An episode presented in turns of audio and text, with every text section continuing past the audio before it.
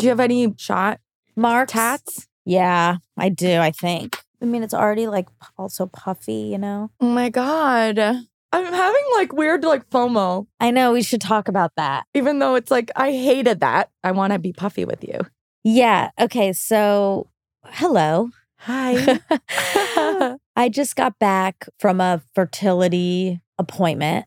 My brain is off, oh. Which is also funny because I don't feel like it was as much last time, but I definitely feel like so loopy. you feel more loopy than last year. Yeah, at first I was trying to credit this to so many things. I was like, "Whoa, why does it feel so different this time? And why isn't it as fun?" Obviously, that one's easy to answer because you're not doing it with me, and we're not in camp, and I have to do like real life while doing this. Right. And we were not doing real life, and that's become very clear because juggling all this real life stuff while you're shooting yourself up every night and having like hormones all over the place is is harder. And I think we had so much adrenaline last time. I mean, I know I did yeah. that I don't think I felt it. We were like high on it a little bit. Do you think we were like a little high on each other? Yeah, probably. I mean, it was like a new friendship and there was a purpose for it other than just the result of the eggs. We were doing a show. We were like setting up videos to do it. There was so many components to it that I think really helped distract. We kind of eventicized it. We did. We sure kind of making a podcast, Just a little it. bit. And it's a little bit like you know how they say. Actually, we can talk about this later. But I watched The Golden Bachelor, Oh. and I have a rule about not watching The Bachelor unless I'm in a relationship. And I'm not in a relationship, but I'm choosing to still watch it. And it's so interesting to see these women in their 60s and 70s, single women in their 60s and 70s living their best lives. So it's been really funny. But the reason why I'm bringing it up is that, you know, in The Bachelor, they build such intimate connection because they go to Paris or Exactly. on roller coasters Everything's or in hype. space. And I feel like that was our first friend date was like a month long egg freezing. And so it's a little bit that where it was super exhilarating, a lot of emotions. And I think that that maybe distracted us too from the bad parts of it. And everyone was gone. So we were really in a vacuum. Not everyone. Well, everyone in my Your world, world yes. was gone. Right. And so it wasn't like, oh, I'm juggling. I need to go to this party. And then I also have work. You know, we're recording. Dax and Kristen were gone. A lot of my friends were gone at that time. So we could just be. Now it's not that way. And I don't have that adrenaline. And I'm not giving you shots. So I don't have like a higher purpose. And I texted you a couple days ago once I started, and I said, I have an apology to make, and I will do it on air. So I'm doing it now. Oh my God. I have an apology to make from our last freezing because I shamed you so much about how much you said it hurt. Because you complained a lot about how lot. much it hurt. And you were like, it's a 10. and I was like, it's like a point one. I didn't feel anything, eh, which is so interesting because it hurts. The pain level is different this time because you're not giving me shots. I don't know if it's not giving you shots. I think it's literally the adrenaline. I think I don't have that this time because I know what Oh. I'm ah. doing. I there's not the anticipation and the craze around it. And so I just know like, oh, at this time I'm going to do this thing. It doesn't have any mania attached, which is healthy. it's like a good thing. I think because of that, I f- am feeling it more. wow. And I'm on more stuff. So perhaps that's also why. And I just left the doctor and you get transported back so quick. It's such a roller coaster. You get good news one day and then bad news the next day. And I do wish you could just not know anything until the end.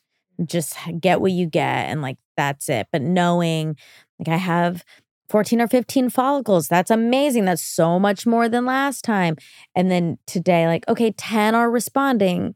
Okay, 10's still okay, but what about the other four or five? What's happening with them? And there's always just kind of this like, you know, Don't know. You just don't know. And and then we're increasing a medication tonight. And I just do feel a bit demoralized. And what am I doing? Why am I even doing this? This is so much and it's so much money. And for what? I don't even know. And doing it this way has actually been really, I think, good for me to not have you as a partner there because today, Right. this could change and probably will.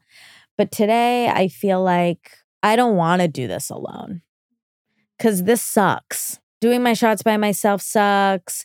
Going to the doctor and getting the bad news by myself sucks.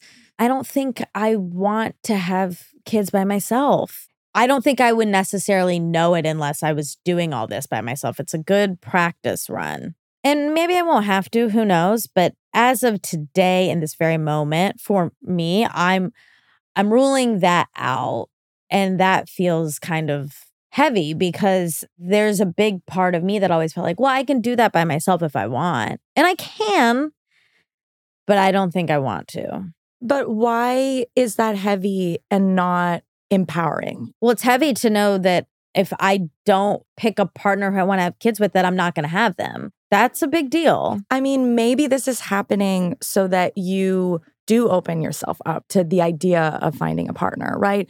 Or that it changes your perspective on who that partner is. We talked about this during Race to 35 when Esther Perel came in, but you know, you're reinventing how to become pregnant and why aren't you reinventing the idea of family too and reimagining that that it's not this like well if it doesn't happen this way, then it can't happen. Instead of thinking about it that way, expanding the pie about what it can look like and how it could happen for you. And I think knowing that you don't want to do it alone is really, that's, I'm so happy for you that you know that, honestly. I know that you don't feel good right now knowing that and what it took for you to learn that about yourself, right? Like you're going through a hard time right now. But, you know, maybe that's why you're doing it this time so that you're setting up what's meant to happen for you. Anything you do in life obviously teaches you about yourself and teaches you about what you really want and don't want and need.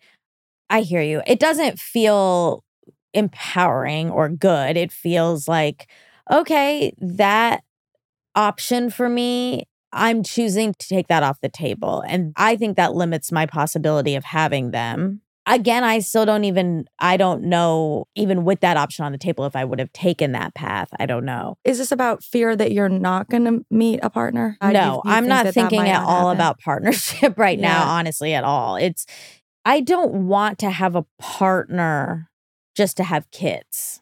I'm not going to do that. And what I'm now also realizing is I don't want to have kids without a partner.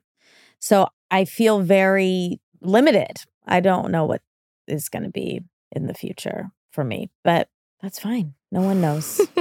If you knew, wouldn't that be a little boring, anyways? yeah, maybe. I don't know. I'm trying to make you feel better because I love you and I don't like to see you sad. But I also relate completely. And I go through that roller coaster almost daily. Like, even on a good day, I'll be like, everything's great and my life is the way it is, even though it's different than what I thought it would be. And I come up with all these things. And, you know, it's true, right? My life is so much better in many ways than I thought it oh, could Oh, ever be. And part of it is because I don't have kids, right? Like if I did have the picket fence and the family, the dog, I'm allergic. So I don't know, it'd be something else, a little hamster, but that would be great. But I probably wouldn't be sitting here with you. And even I thought about that last summer when we were freezing our eggs together. Like if I had been in a relationship, if I had been married, I wouldn't have been able to just move to LA for like a month and go to camp with you. And I wouldn't have this amazing friendship in my life. And like, we've only been soulmates for like 18 months. Yeah, it's new. And I'm like, what more amazing things are going to happen because I, you know, you're in my life and that I get to be, you know, friends with you. And,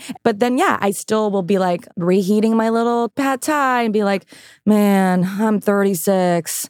I'm never going to, you know, It's normal. it's normal. But it's important, again, like, Coming back to Gabor Mate on your your show, that's a belief. for sure. That's Oh my god, I could truth. n- I could not pass that test. I tried so many times. It's really hard to dissect beliefs and facts. Yeah. but that's at the root of or everything. feelings even. Yes. It's so basic. And when I hear it, I'm like, I know. But having to constantly, especially if you have these tendencies and honestly, like mental health challenges, it's a daily practice to have to be like, nope, that's a belief, or that's what my mom told me, or that's what this boy told me in high school. That's Right. not the truth. Exactly. And I have so much respect for women of our age, like and and women again who are in their 60s and 70s going on The Bachelor on live television to be like, I'm single and I would love to find love. And yeah, that is so brave. It's just a different story, right? And everything is a story, anyways.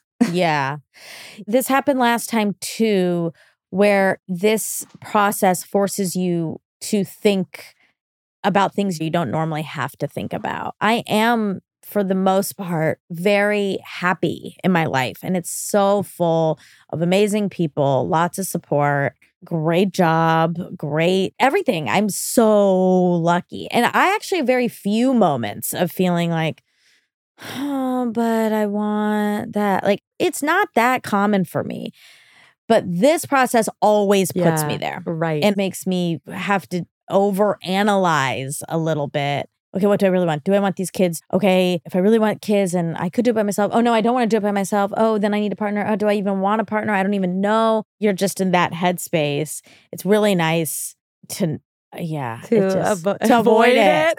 but it's not i think part of it for me is also it's not avo- eh, it's really not avoiding it it's i have chosen to not make a romantic love connection a priority and i'm okay with that I know a lot of people aren't, and that's fine. I do think some people would say, like, oh, maybe you're just scared. And maybe, but also I think it's okay. I don't believe that to be a complete person or be a happy person, I need that. I really don't. And so the reason it starts coming into play is when kids become a question. Other than that, I just don't know if it's needed for me. That's great. How does that feel to you? It feels fine. I feel like it invites people to say, To project what they think the reason is for because they center romantic relationships in their lives. yeah. Or like if I'm not doing that, I'm weird or something or off. But I just feel very content. Yeah. I think that's great because I have always put sometimes too much of a focus on romantic relationships. So I know that if I'm being really distant with someone who's great that I went on a date with or something like that, I know that like something else is going on and that maybe I am avoiding or that there's something, you know. But if you know that's what mm-hmm. makes you happy. And by the way, like what you're mm. saying is a real trend right now happening with a lot of women. And it's something that we're seeing again just in the data, right? That more single women have bought homes than single men. And a lot more of us are not having sex, men right. too. In general. in yeah. general, but women particularly, and and Bell Hooks talked about this. There's a lot of sort of feminist theory around decentering men, particularly for you know heterosexual women. I kind of straddle both worlds, where the model of marriage currently, like what's on the table in this country, given the policies and where we're at, and where most attitudes and from what I see that my friends are on average dealing with, it is not a good deal. That makes me sad though, right? And that's where I go like maybe motherhood in 2023 is not going to work for me and maybe if I'd been around 40 years from now in my fertility prime and we had paid parental leave and women and men were equal and shared domestic tasks equally and we didn't discriminate against mothers in the workplace all that stuff maybe that would be different Yeah. and and that's where I go like everything everywhere all at once there's a world where you have seven kids right you know what yeah, I mean there, it's a multiverse. Yes, you know. and there's a world where you're living the life you're living I right now. How wonderful that you love your life. yeah, it is. But uh, this whole episode is just who knows because when you're on all these Yes, drugs, too. you can't even be trusted. Well, we're documenting it. We're putting it in the vault we are. to know that this is how you feel on this date, and you might feel differently on another date. By the way, I'm sure there's parents who were listening who was like, "Yeah, some days I'm super happy, and some days I'm like, why did I do this?" Everyone, I think everyone has that feeling, Yeah. regardless of your situation. Yeah. No one's happy all the time. I once saw this interview with the cast of Mad Men, and one of the actors is French, I think. He said Americans define happiness as a state of achievement. You achieve happiness and then you have it. And he said in France, I hope it's France, I could totally be wrong. it's not a state of achievement. It's a feeling that comes and goes. It's a transient feeling and it's not expected to stay. And it's just changing that expectation. If you think life is about achieving happiness, you're going to be miserable because that's not a thing. It's a feeling. It's a feeling that comes and goes and is not permanent, it's temporary. I think it's just important to remember because I think that's a cause of a lot of depression of like, I'm not happy. I should be happy. No, you shouldn't. You shouldn't be happy all the time. That's not how humans are meant to be. Yeah. Literally last night, I was really blue. And you think in that moment, or I do this where I'm like, all the work I've been doing, it's all, nope, all the progress. And you discount it because for a moment, or for me, it was just a few days. I don't know why. I was just really physically, like sometimes it's also like a physical feeling, right? Yeah. And then you overthink it. You're like, why do I feel? It's like, no, you have a tummy ache. You didn't sleep enough, right? Yeah. And we read into it. And to your point, we think that there's something really wrong when we're unhappy. And yeah, being comfortable, or again, it comes back to, oh my God, I'm going to keep coming back to this episode because it was so good. but with Gabor Mate, Oh, I who's thought like, you meant "Sit. Bachelor. oh, The Bachelor. No, no, no. No I didn't go that deep. Well, okay. So The Golden Bachelor, I don't go on Twitter anymore because I feel like I'm participating in like toxic masculinity or like I don't know what what's going on there. I don't want to call it X. Like I'm over it. right. I know. And I don't use the word toxic masculinity, but only with Elon Musk because I think it's it's just appropriate. But this is the first older generation that we're seeing dating on The Bachelor. That I, I don't know how old he is, but he must be in his 60s. And he's dating age appropriate women, which is so fascinating, right? Because The Bachelor couldn't replicate what happens in society, which is 60 year old men are dating 40 year old women or younger, and 60 year old women are dating like nine year old men. This is again on average, but it's not really what we tend to see. And so it's been really, I really enjoyed watching it. And then I also, maybe people, everyone on Twitter is saying this, but he has a hearing aid. Okay. And some women on the show also have hearing aids. And I'm like, we have the first bachelor with a disability. Like, oh yeah. and, and I'm sure other people in the franchise had disabilities that maybe they didn't disclose or whatever, but you can see the hearing aid and some of the kissing scenes and stuff. And I was like so oh. emotional. oh. And point he's like, you know, oh, you have one too. Like, and I think he calls it like something like, oh, you have a little toy too, you know. And I was like, this is gonna help the so stigma. many people. Yeah, I know you were going through stuff last night, so I didn't want to be like, turn it on. But I do think it, it might be fun to watch it. Have you ever watched it? The Bachelor? Yeah. Yeah. I love The Okay, Bachelor. okay. I mean, I haven't Certain watched it in a lot of yeah. seasons, but I love it and I love watching it with people. That's the best way to watch it. So we could try We to could watch it, Watch together. parties. That would yeah. be fun. Yeah. Um, how many episodes in I- is it? I mean, uh, when this plays, far. I Oh, think right. this might have been the first episode. Yeah, he was meeting the women. So. oh, No, I bought Hulu. I bought like a fifty dollar Hulu, like live TV, because I was like, I need to. My friends were going to a bar to watch it, but I had to work. I had to finish work. So there's a bar viewing of yes, it in Highland Park, Where at? The It's, uh, Greyhound? cheesy grits or cheesy cats. Was that a mean um ageist joke you no, just no, made? that's a bar. no, it's called um, Wolfies. I don't know why I made I made it cheesy. Oh. It's close to Um, Greyhound. It is. I I want to watch it. I now are most of the women divorced? Some of them, again, I, I was watching it while I was working, so I was like not paying super close attention.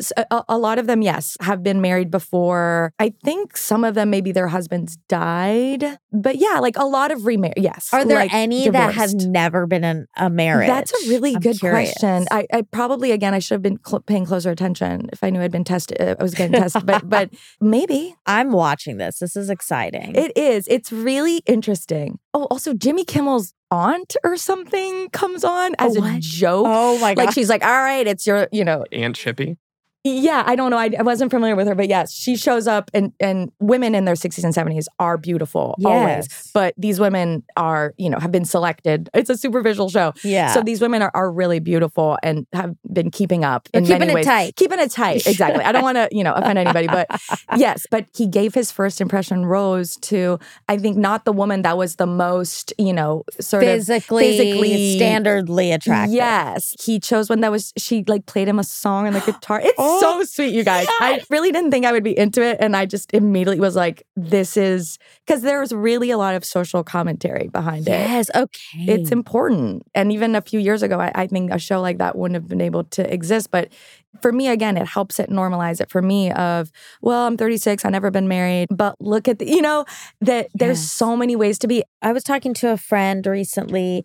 She is divorced, has two kids, sort of recently divorced, and her ex husband is in a new relationship. And her and I were talking, and and I said, Are you gonna date? Are you interested in having another relationship? And she said, Yes. I know I want that. I I don't want to be alone. It's kind of like the opposite of sort of what I was saying Right. earlier.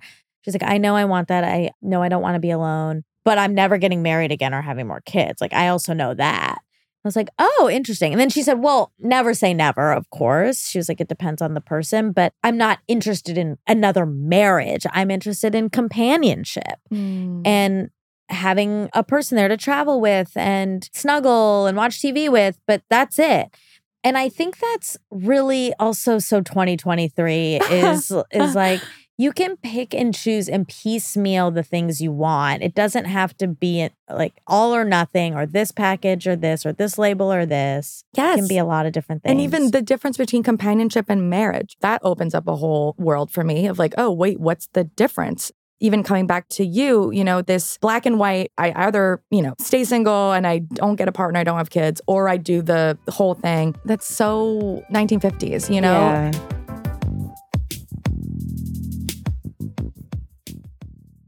This show is sponsored by BetterHelp.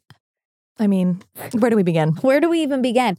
This show is sponsored by therapy. It's life changing. Because sometimes you literally, it's your brain getting in your own way. Your therapist can help you see your struggle in a way that you can't. You're stuck inside it. And often the people in your life are stuck inside it. So going to them isn't that helpful. This third party is Oh so God, necessary. totally. Even this week, like I was getting all this advice from my friends, and my therapist was like, do not do that, right? I needed like an expert. I mean, again, love friendships, love friends, and love advice. But yeah, you need sometimes like kind of an expert Yeah. to give you, you know, your map. So true. And it's so easy because it's all online. You can't use the excuse of like, I can't get there. It's on your computer I or your love that part. laptop. Yeah. It's convenient, flexible, suited to your schedule. And, and you just fill out a questionnaire and get matched with the therapist. And then you can switch anytime for no charge, which is so nice. That's so important. So make your brain your friend with BetterHelp. Visit betterhelp.com slash sync today to get 10% off your first month. That's betterhelp, H-E-L-P dot com slash sync. we are supported by Element.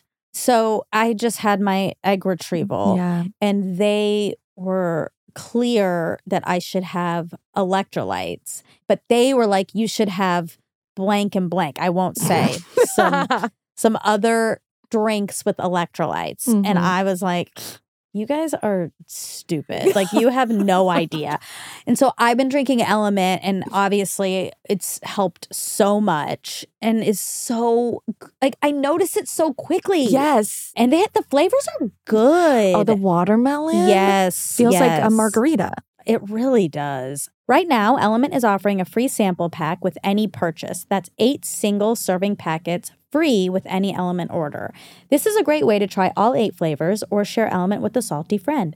Get yours at drinklmnt.com slash sync. This deal is only available through our link. You must go to D-R-I-N-K-L-M-N-T.com slash sync. Element offers no questions asked refunds. Try it totally. That's how you know it's good. It's like Yeah, when they don't even know. They, they like, know you're do it. never doing that. Yeah. Try it totally risk free. If you don't like it, share it with a salty friend and they'll give you your money back. No questions asked. You have nothing to lose.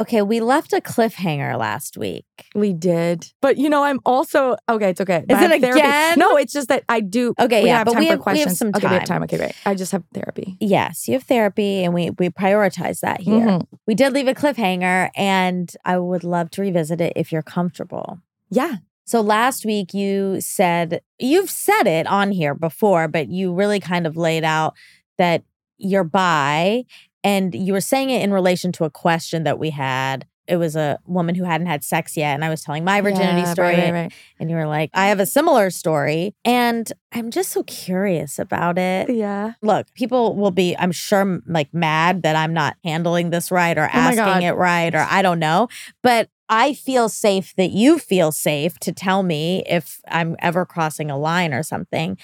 I also have another friend who you know who just came out a couple years ago. She fell in love with her friend.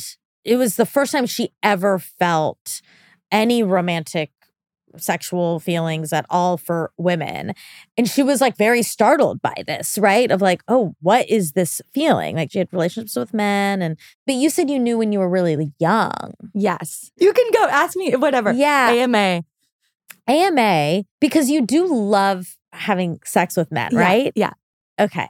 I mean, uh, we can say that, right? think, yeah. And based on our conversations we've had, you know that. Yeah. Now, is it that you like the emotional component with women more? Well, so weirdly, and this is actually kind of a problem for me. Well, not a problem. It's just I prefer the physical actually of women and the Oh. emotional. I've never been in a long-term relationship with a woman. Right. And so that emotional romantic desire for I think companionship and partnership, not that I'm not open, but I know that I lean towards men for that. You've known the people I've dated like I lean towards prototypically masculine guys, but physically I lean towards very very feminine women. But that's not what I look for in the relationship dynamics Right. that I prefer. And maybe again, that will change. And I knew, honestly, it was, you know, I'm laughing about it now, but it was very hard. I'm sure. Yeah, it was the 90s. Again, I was a kid.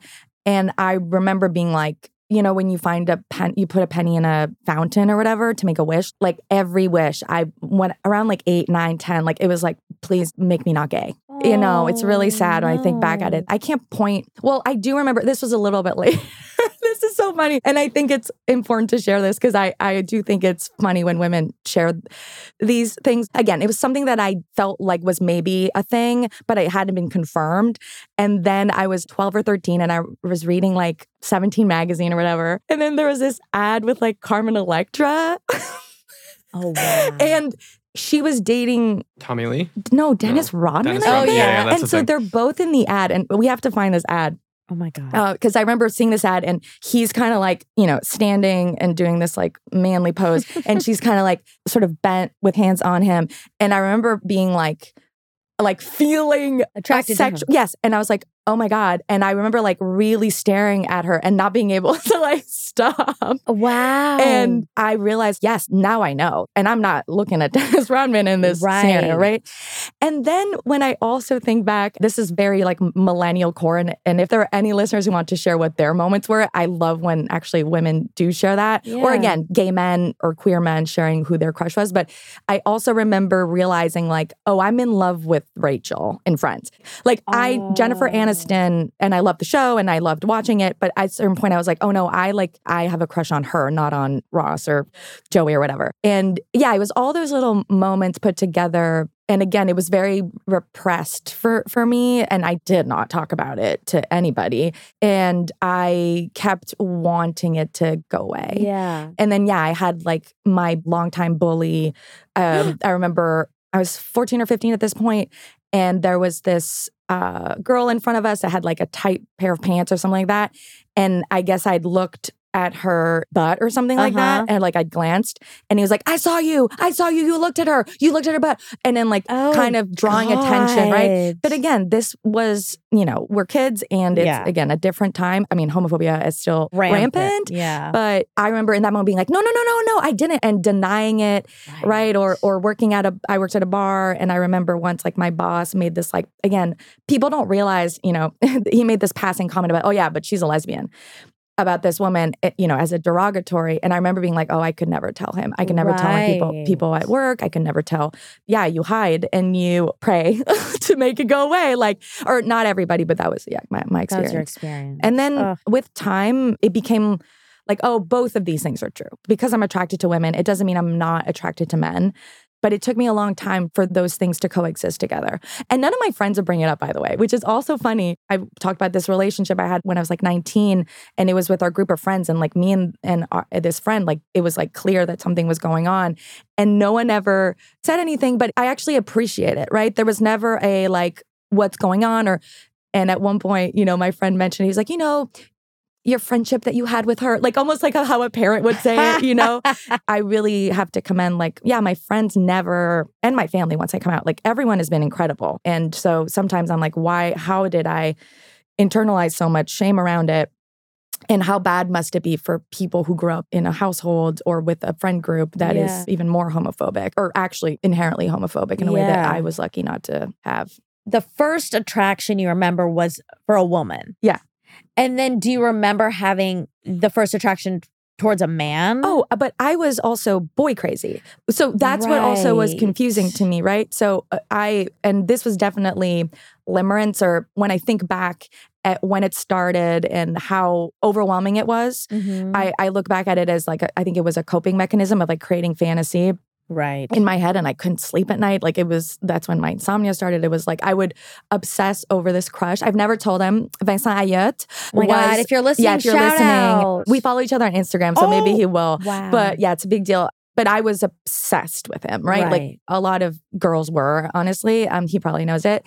And I would obsess about him a lot and like wanting to be with him. And I would create these, but they weren't, obviously, I was younger too. They weren't like sexual fantasies, but they were very like romantic fantasies. And so I, I did get to a point where I was like, do I just want validation from men? Is that, but then I'm actually gay? Was also a- a few years of sort of reflecting on that. yeah. And I also think that in my 20s, I was so disconnected from my body. I was so under patriarchal programming of sex and like not prioritizing my pleasure, not prioritizing my experience. And so sex wasn't that good Right. with guys. And so in my 20s, like even when I was dating men, I was like, I have a feeling that I'm just going to end up gay. I remember reading Portia de Rossi's book, and it's sort of about her realizing she's attracted to women. I was like, is that going to be my story? Like when I'm in my 40s or 50s? But now that I'm I'm in my 30s, I've unlearned a lot of those things. I know like I'm attracted to men. I like men, and and I like women. So it's been a journey. When did you tell your parents? A very short while ago, Oh, three, ye- really? two or three years ago. Wow. Yeah, it was wild. And it happened because we were like on a little weekend getaway. I was like on a dating, you know, on Raya or whatever. And my sister was like, Oh, I want to see what it's like. And so we're, I'm showing her my app and she's like, Oh, why are there women?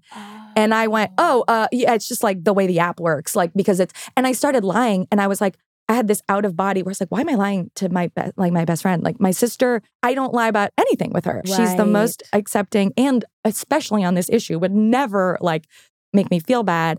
And it was a few hours later, I was like, I need to tell my family. But, Yeah. like this is I am so close to these people and why would I lie? Why would I, Yeah. you know, and and lie about myself?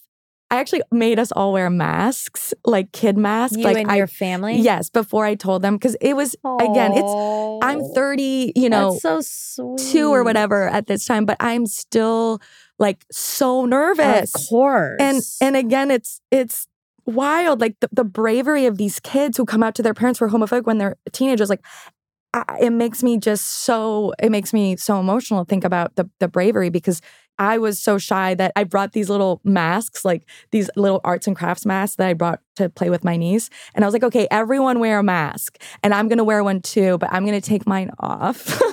yeah.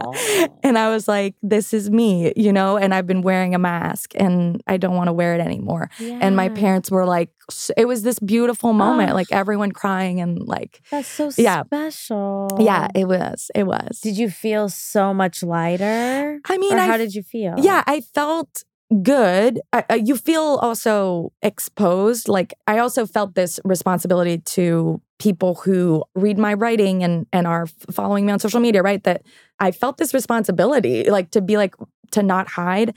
But then, yeah, like I posted, and then the next day I wanted to work at Vox. It all kind of sank in for me, where I could just tell that everyone was looking at me, and people would come up to me and be like Oh, hey like like you know and they're all everyone was amazing but it was like hey liz like how you doing like i know this thing and so i felt very naked uh huh. I felt very naked. And then there were a lot of also like, you know, people used it, you know, people will always use whatever, you know, you're vulnerable about, you know, against you on, on social media, particularly. Overall, though, it, it was really positive and, Good. and uh, it felt like, again, just not having to upkeep, like secrets are so much work. Um, like that, you know, that dating app thing of like not thinking like, oh, I should think that girls are going to pop up and I'm gonna, you know, it's like whatever. right. Thank you for sharing Thank that. you. I think it's really beautiful and brave. Yeah. And I I'm sure that story helped a ton of people. I hope so. I mean, it helped me. Like so many, uh, I cried reading the the comments under that post. Like, I'm I want to thank everybody for just making me feel totally loved and accepted. Even Yeah. though you're like, I should feel that way already. Have you? Where are you on the scale? The Kinsey scale. I mean, I have so many intimate friendships with women. Yeah. I have a lot of intimate male friendships too, actually. But I'm definitely not a person who's who's grown up as like, I'm a guy's girl. Like all my best friends are boys. Like I never my best friends have always been girls. Um, but I've never felt physically attracted at all Okay. um to any female in my life. I mean, there are people like you say Jennifer Aniston or like there are people in the in yeah, like on girl TV crushes. Right. that I have girl crushes on. But I I I, th- I would say I think the differentiation maybe I mean maybe you have this too is when I watch Friends and I see Rachel I also am like oh my god ugh, I'm obsessed with her but for me it's I want to be her Right. I want her life not I want to be with her you know Totally. but it's a fine I feel line both, which is so confusing. of course both. yeah And sometimes I probably shouldn't say this, but there are women who come up that I don't think I could date them because I would feel bad about myself being with them. Because mm. we're the, I don't compare myself to a guy in the way that I would I I think I would but again maybe I'm totally wrong but I've never heard anyone really talk about that and Yeah. maybe it's not a thing but with same sex relationships like with someone who has like this crazy body that like and and this thing that you really wish you could have like if they have it does it make you compare yourself to them Oh, just by being with them and particularly seeing them naked and being like oh my god their body I don't know there's oh, interesting. Right? that So have you had that experience? no because I don't swipe right on those people like there's literally Yeah. women that I'm like I couldn't I mean look if Jennifer Aniston wants to go on a date but, but no is I, it because you feel like like they're too good for you, or is it that you feel like that you'll be jealous of them? I think it's probably a mix of both. Like, not even that I would be jealous. Maybe I'd be jealous. It's more that I would feel insecure about my body. Right. That I would feel so ugly. body dysmorphia. But Well, yeah. Right. uh, But that I would become uh, obsessive about about my body to keep up or something like Right. that. Right. But you don't feel that in a heterosexual. Well, you don't feel that with a man. No. That's so interesting because I think a lot of people in heterosexual relationships feel that. A lot of women do. Oh. Of like, I, if my partner or this person I'm going on a date with is so hot, Oh. I either feel like bad about myself or not as hot, or I need to keep up to match his hotness so that he Oh. still likes me. Oh. I think that's common. yeah. That's interesting. It's interesting that it's not across the board, that it's only for women yeah. with you. because yeah i you know to me it's just two diff- so different bodies but if it's a woman it's literally the same it's like the same body part. And you're like oh my god this body part is perfect. And my this my mine in comparison wow, isn't interesting. it, isn't it funny? Especially like the most intimate parts. We have different parts. Well, as you learned, as you learned from our experiment, you don't always know what people's what's happening under people's bodies. yes that's true under their shirts. yes wait what's our experiment Where we drew each other's boobs. oh, oh, oh sorry i was like what did we do yes that's exactly right Because you thought that you knew. well you knew so I did pretty good, but that's because I'm a good student. you are. But you did actually. Yours like- was really bad of mine. It was really bad. I think I have the spatial disability. I actually did some I'm googling at that. afterwards. Oh, God. Where I'm like, I have this. Why did that look like that? And then I love that you were such a great student that you didn't even do the, the drawing great. You also did a a super zoom. I did a just the close-up. Yeah, you did two different angles. well, I'm really bad at drawing, so I had to No, it was give great. options. It was great. Anyway.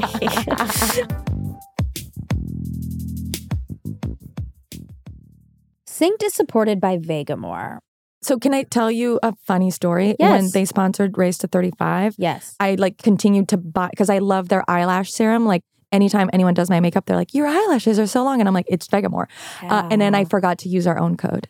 Oh my gosh. Of course. Of course you But do. I it. love I like religiously every night put on their lash serum it. and it's I love that it's like very natural because you're putting it so close So to your yeah. yeah. your face, your eyes, your hair like Exactly. Their Vegamour Grow hair serum is so Mm. nice. And I, I use it daily and you can just tell a difference. Yeah. You, it feels healthier and more nourished. Vegamour sells one bottle of Grow serum every 15 seconds on their website. Oh my god. That's how good it is. So you kind of Yeah. got to get on it. Give your hair the power of the little pink bottle with Vegamour. For a limited time, Synced listeners get 20% off their first order by going to vegamour.com slash synced and use code synced and check out. That's Vegamour, V-E-G-A-M-O-U-R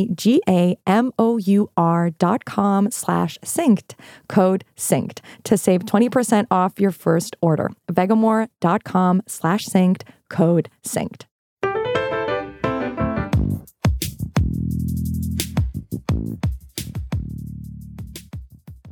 What if you fell in love with a woman? How would you feel? Sort of like the example of Yeah. our friend. I mean, I, I thought about it so much since our friend had this experience. Yeah.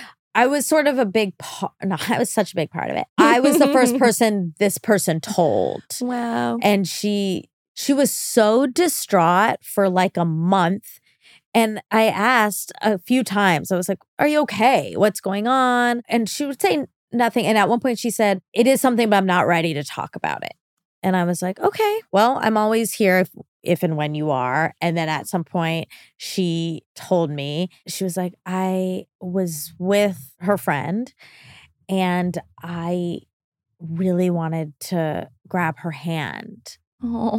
this is like the Oh. sweetest thing.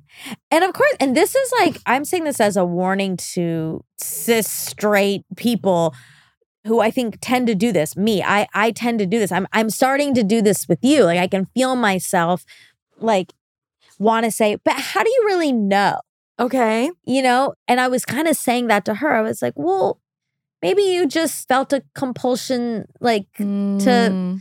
I mean, she was so distraught that it was so obvious that I, right. that like clearly it was more than that, right. and that she doesn't necessarily have the vocabulary or the words, or anyone has the vocabulary or the words to say what the feeling is. We want such hard lines of like, no, tell me exactly what the feeling is, so that I know what the feeling is, so that I know, like for my own personal knowledge. But that's not how it works. Like people can't articulate. But yeah, she was like, I really wanted to hold her hand. And I said, Well, I don't even know how I said it. Maybe you just wanted to touch her or like hug her or be close to her. But I don't think that necessarily means that you're gay because she she was so upset. Of course. And so I did feel this need Right. to try to fix it or something or tell her like, "Oh no, you don't need to be upset because what you're feeling is probably not what you're feeling." Yeah. So stupid and no, bad. it's not. It's not. You're trying to soothe her, right? But it's a And, mistake. It's not accurate. I mean, you didn't go like, no, you're not. No, no, no. I definitely didn't. Yeah. And I and I did say I was like, how do you feel about if that's if you are? Like I think it was extra for her because she was like, I don't know what to do because this is a person in my life. So, you know, that was a whole thing.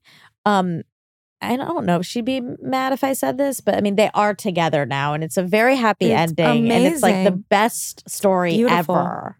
It's such a good, it's it's so happy. But yeah, I, I do think there's this there's this need for people when they hear it, if they don't understand it, to like try to figure it out so quickly and immediately. And I think it's on us to say to ourselves, you don't have to define it. It doesn't have to be so Yes. And that's what helped me so much, actually. And when I told my parents, I, I didn't even say I'm bi. I think I said I'm just queer. And like, I guess now I've come around to just being like, I guess, but even bi, like, I don't identify in my head as that. I know that I have to say that to other people so that they can understand me, but it's not really an identity for me.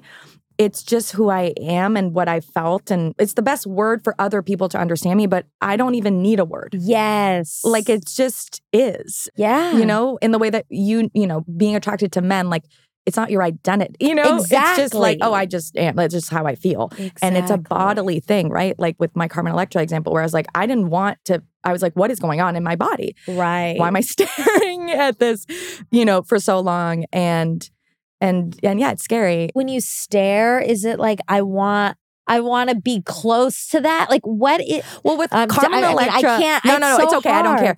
It, with Carmen Electra, it was not. I want to be in a relationship with you, and I want to, you know, be romantic. It was like I want, like I'm turned on. I'm physically attracted to Carmen Electra, Right. which right. I had like pretty, I guess, like pretty average taste for teenage boys at the time. Sure. Like Carmen Electra was kind of the, She's hot. yeah, She was very Rachel Geller too. yes, I have a type, I guess. um, and and again, I like when women share this because I I can relate to men sharing that they had like a Carmen Electra poster in their rooms. Right. And like, you know, growing up and that they, you know, really and again, what I know what that means, right? You're like staring at her. Um, but yeah, did you have a crush on Carmen Electra? Like who was your Yeah, Carmen Electra would be there. I mean, Yeah. I had a Dennis Rodman poster on my wall too. but- Okay. she was such an embodiment of like quote femininity but Mhm. sexual Yes, Yeah, she femininity exactly. sexual. She was so very sexual. hypersexualized Yes. so of course a lot of young boys are going to be attracted to that but i also wonder if a lot of young boys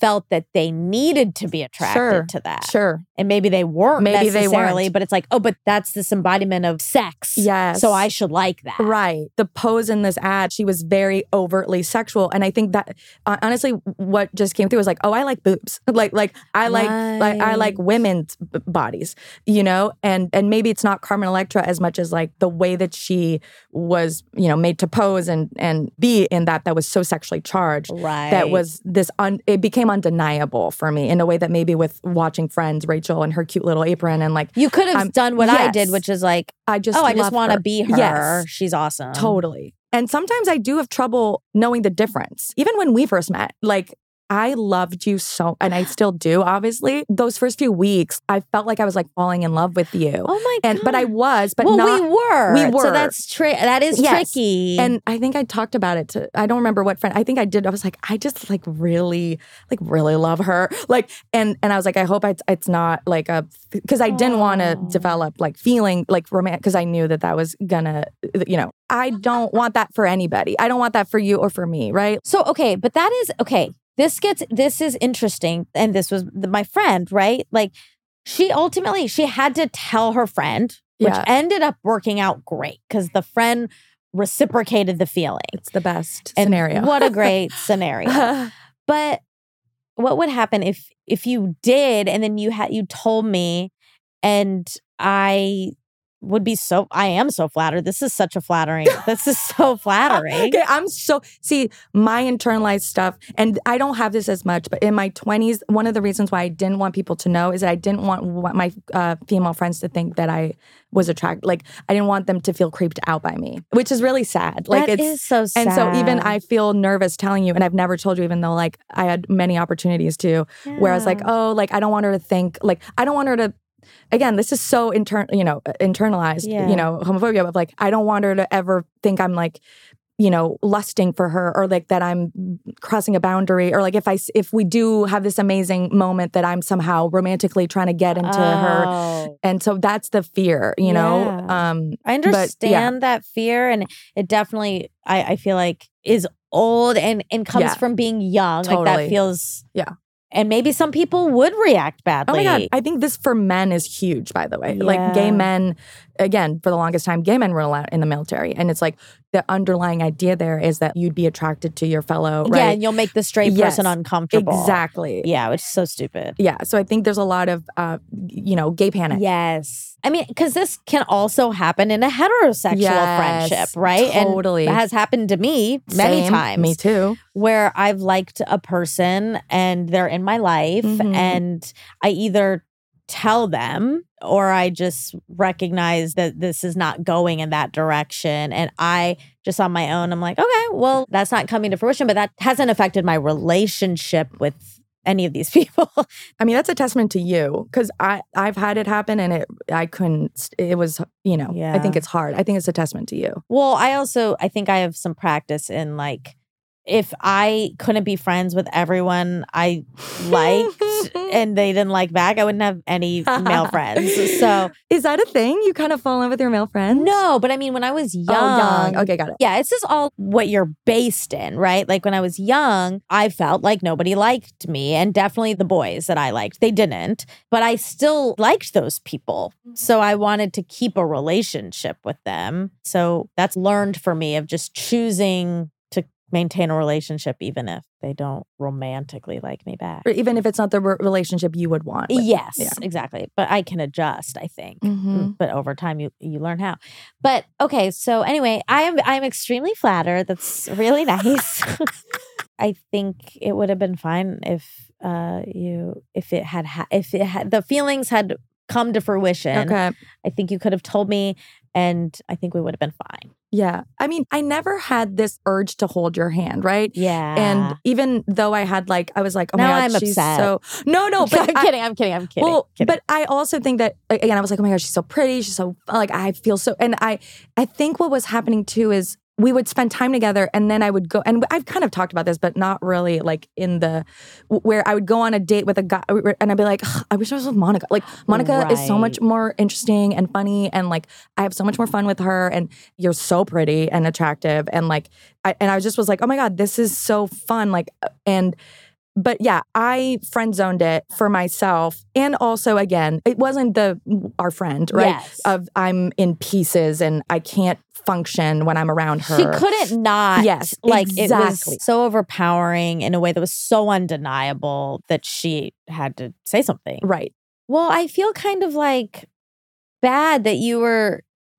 I feel like I wish you had shared it Okay. if you were str- if it was like not struggle obviously weren't Right. struggling but if if you were conflicted you could have shared it Thank just you. saying. I appreciate that. and I do feel flattered and we now we don't have time but we will do we'll try to do one quickie okay, let's do a quick. okay um but I think it was worth it was worth that exploration Yeah. Thanks for your questions. thanks for being so open and I won't say it but But I mean, I just, I do think in this day and age, it can be hard to ask people questions because there's a lot of fear that you yourself will get judged or canceled or people will be angry at you if you don't understand something especially in like a woke sense if Yeah. you don't fully understand it or you have questions people get mad at you yeah. they just want you to all ju- just like magically know stuff Right. and that's not how life works you learn stuff by asking questions Yeah.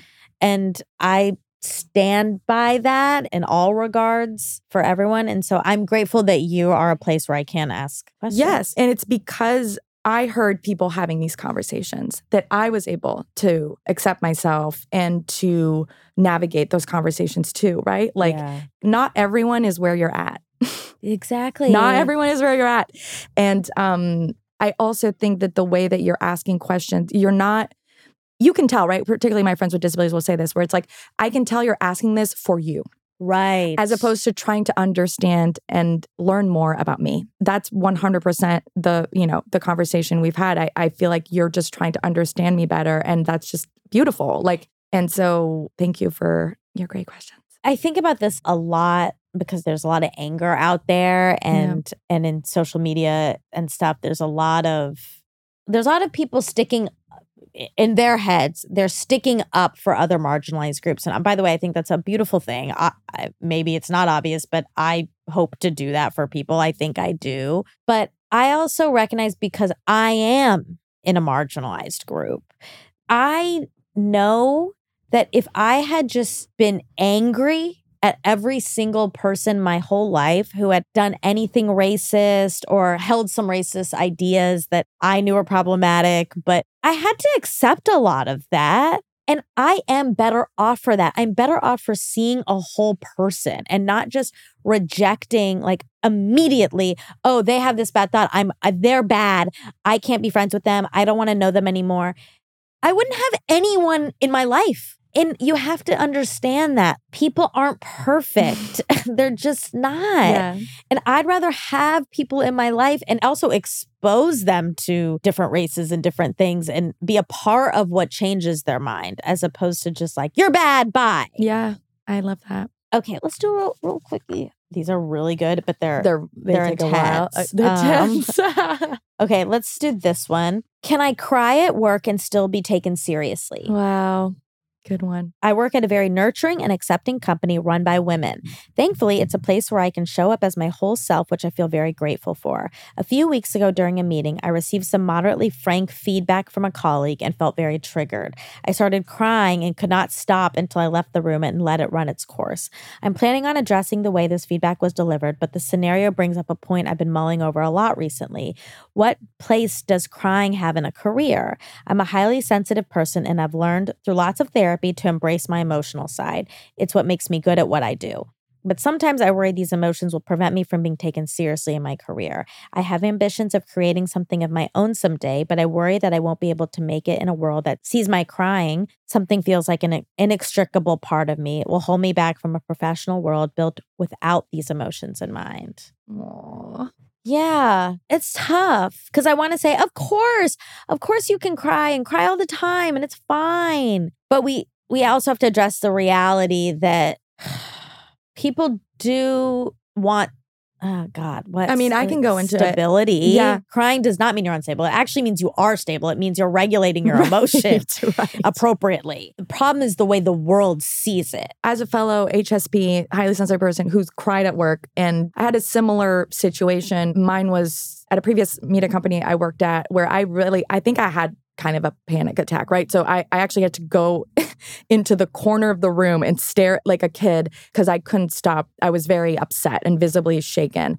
And the person in the room ended up being like, Do you, you know, are you okay? And I was like, I need to take a minute because I don't want to have this conversation while I'm in the state, but I'll get back to you. Right. And that's my go to, even in romantic relationships. I know that I can get wrapped up in, and not even wrapped up. I think if you're a highly sensitive person, like, you are no longer a person having an emotion. The emotion is having you. like Mhm. you are engulfed.